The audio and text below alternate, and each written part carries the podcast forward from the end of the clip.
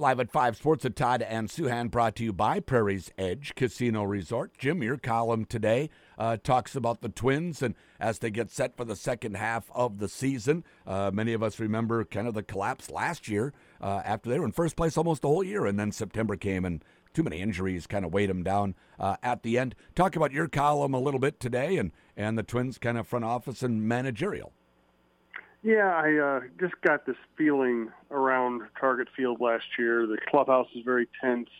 Um, you know, I thought Falvey was a little tense. Some other Twins executives I talked to were kind of uptight.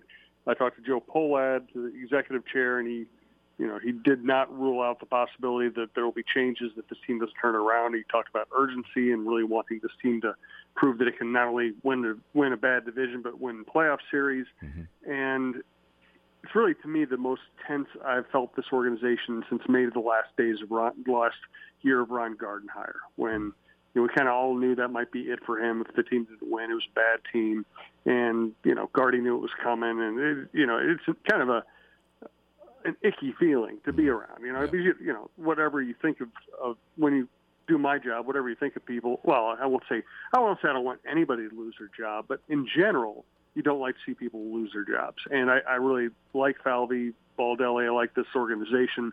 So you know, I'm not I'm not rooting for them to get fired, but it was the first time that last week was the first time I felt like, uh oh, it feels like some jobs are on the line here, and they better win and maybe win big this, the rest of the way.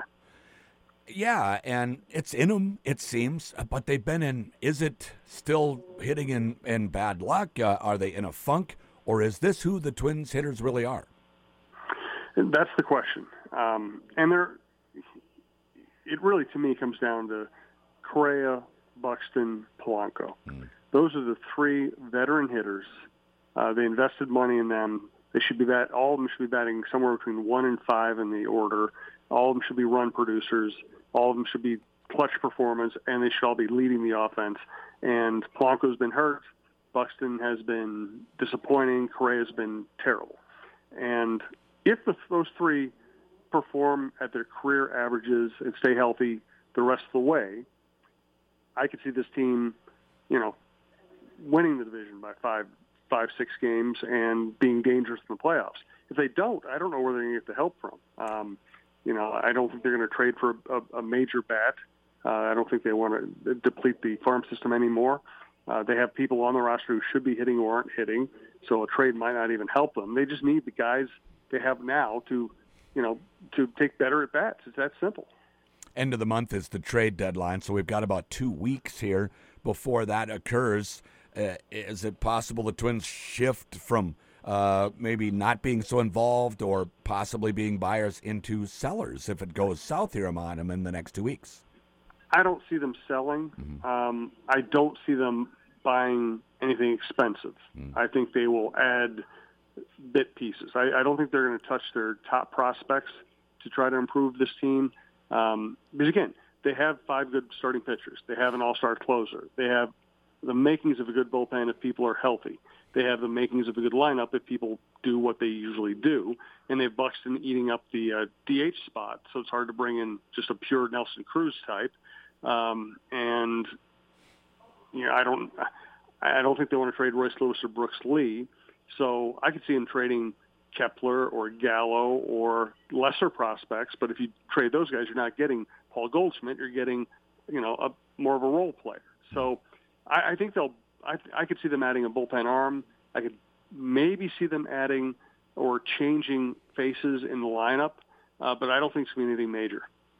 Yeah, it's interesting. You know, Paul Goldschmidt's name has been referenced a little bit in association with the Twins because it does appear as though they have they could use a, a, you know obviously a slugger, but a first baseman as well would be a decent fit. You'd probably have to ship out a major leaguer if they were going to pursue him. What might a trade for a Paul Goldschmidt to somebody of that caliber look like for the Twins?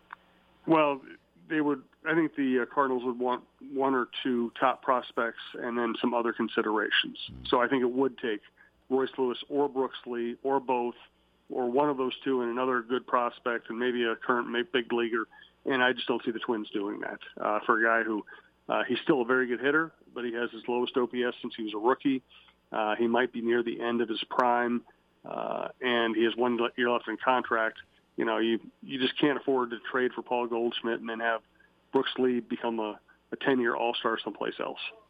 So they would only look at the top of the Twins prospect list. They wouldn't consider, say, a, a Wallner, who the Twins don't feel like apparently is going to fit in their plans. I, I still think Wallner could fit in their plans. Mm-hmm. I think one of the considerations here is that, uh, listen, we're all, I think everybody's sick of watching Matt, Max Kepler take at bats, and I think we're all sick of Joey Gallo striking out. And I think they can be second. The front office can be second guessed for bringing in Gallo, who's kind of more of what they already had, which is strikeout guys who have to hit home runs to be valuable. Mm-hmm. Um, Wallner, I think, is a big league hitter. I think their concern with him is they don't think he's a big league fielder right now, and they aren't sure. They, I really think Falvey's having trouble uh, saying, okay, I'm going to bite the bullet on Kepler, get rid of him, put my faith in Wallner, but Wallner's not going to field well, and we aren't sure he's going to hit in the big leagues uh, over the rest of the year. I mean, he had a really nice stretch going at the end of his last stay. I think he's going to hit big league pitching, but do you know he's going to do it right now? You know, um, and then Kepler had a recent burst. I don't really trust it, but he did have a recent burst where he looked like a better hitter. Um, you know, it's one, it's just one of those classic moves where people on the outside, it's very easy for, for us to say get rid of Max Kepler. Mm-hmm. Uh, when you're actually making the decision, you have to have a lot of faith in the guy who's going to replace him. And I, I think they have hope that Wallner will be good. I'm not sure they're sure he's going to be good right now. Kenta Maeda pitching tonight for the Twins in Oakland. Uh, the Scottish Open is this week. Uh, eight of the top ten in the world are there. Uh, it's a PGA European Tour or uh, World Golf Tour uh, kind of a co-op event. Uh, it wasn't one that was that well attended in the past, but they pumped up the prize money. They're really trying to push the Scottish Open. Boy, quite a field. Should be fun to watch this weekend.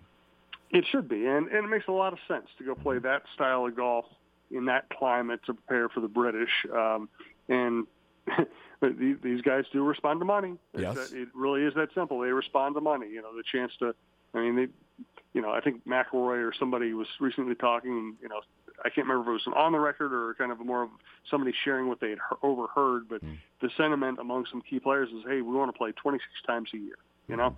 they want to make they want to play 26 events a year, and they want to make a lot of money playing those 26 events. So that, that's kind of their mentality: is hey, you have to you have to buy your way into our affections. The schedule is always in flux, it seems, with the PGA Tour, especially with recent changes, COVID, and then LIV Tour uh, coming along. Uh, it seems as though the 3M Open has settled in at the week uh, after uh, the British, and that costs them some players, doesn't it? It does. And Hollis does whatever he can. He ch- he's willing to charter a flight to fly people directly from the British to Minnesota if they want to do that. Um, it just it's just an awkward tournament. Mm-hmm. I think we said the other day it's uh, no you know none of the great players, none of the prominent players live in Minnesota. Closest we have is uh, is uh, oh my God, how did I just blank on his name? Uh, Tom. Uh, uh, oh, the guy from North Dakota. Uh, completely uh, blanked on his name. Uh, uh, yeah, Hoge, Tom Hoge. Thank you. Yep. Mm-hmm. Uh, he's from North Dakota, but he lives in Fort Worth, mm-hmm. and he spends his free time in Vegas. Uh, there's nobody who really has a natural connection to Minnesota who wants to just come to Minnesota in the middle of the summer. So it's Hollis Cavner begging. It's some. It's it's the tournament fitting well in some schedules. Um, it's an opportunity for some lesser players to make some money. Uh, but they don't really have a great draw for the big time PGA top, you know, top 20 player uh, unless they get their hooks on them early and they learn that they like to come here, like Tony Finau, you know. Yeah, make him a, a, a uh, an honorary Minnesotan. Maybe that would yes. uh, that would help. Uh, you know, so some of the top players have been talking to the media this week since the Senate hearings were underway. There's more details uh, that have come out about what was in that uh, uh, uh, understanding, and basically that they have. And interesting that both Scotty Scheffler, Scheffler and uh, uh, Jordan Spieth expressed some distrust now in the PGA Tour leadership, kind of rightfully so. Yeah, uh, I, you know, I'm I'm anti-LIV, but I can't make any defense of Monahan the way he's behaved or how he's handled this. Um, and he did. He basically begged the the top players to stay with the PGA Tour, and then he ended up live anyway. After denying, after trying to get them not to go take LIV money, he ended up taking basically taking the LIV money or or, or buying into LIV. So. Mm-hmm. Uh, there, there, this is no way for him to look good. I don't think there's any real way for him to survive this. Um, I don't still don't know if this thing's going to go through. Uh, there are just so many awful uh, ramifications of this deal. I, you know, I just, I almost wish somebody out there would just kind of ride to the rescue and say, okay, you know what, I can, I can invent a tour um, that'll be American based, it'll be American funded, and we'll pay you a lot of money and we'll play all the great. You know, I, I wish there was some miracle cure out there. I don't know what it is though at this point. Yeah, who else is sitting on seven hundred billion that could step in? help out. Well, you know, if, if Elon nice. Musk had, if, if, Elon Musk, that's another thing Elon yeah. Musk could have done with his money instead of sure. ruining Twitter and Tesla. He, he could have done this, but uh, I don't think he can. He can't get these people to listen to him enough to want to work with him. Jim, thanks so much. Thanks, Todd. Live at Five Sports at Todd and Souhan, brought to you by Prairie's Edge Casino Resort.